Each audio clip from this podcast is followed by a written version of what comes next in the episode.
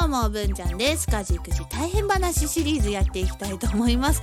いやもうね、事件が多い多いで、ストックがめっちゃあるからどんどん喋って、で、毎週一個ずつ投稿してんだけど、多分最初にこの速報を出してからステーフで出すまでに1年のタイムラグありますよね。そろそろ1年超えると思うわ。でもね、あの、順番に出していくよ。ね、いきたいと思います。こちらですね。皆さんも靴の中に砂や石が入っていることってありますよねっていうね、はい、こんなメッセージとともに画像載せてるんですけどね、これ、文ちゃんが履いてる靴ですね。あの、よく見てください。石入ってんの。うん、でかくね？でかいよね。びっくりしちゃったよね。うん、なんか、お、なんか入ってる。あ、またおもちゃでも入れてと思って、覗いたら石でかいの。でかいわと思って写真撮ったんです。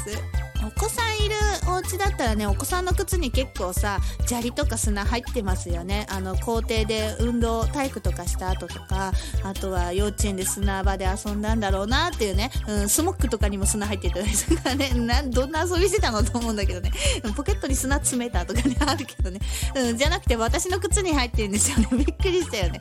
で、問題はこの石をどっから取ってきたんかいと思って、幼稚園から持って帰ってくることはないだろうし、学校から持って帰ってくることもないし、近所にこんな石落ちてないし、どっから見つけて、どこに返せばいいのってなりましたよね。で、結局分からず家の庭にそっと置きましたけど、うん、こんな大きい石ゴロゴロ転がってないんだよなと思うんだよね。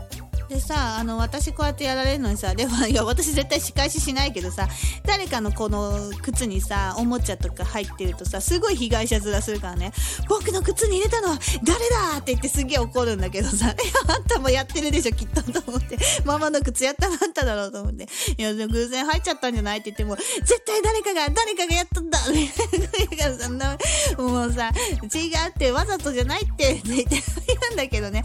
た多分そう言ってるやつが、私の靴入れたんじゃないかなと思ってます。はい、そんなところで終わろうと思います。最後まで聞いてくれてありがとうございました。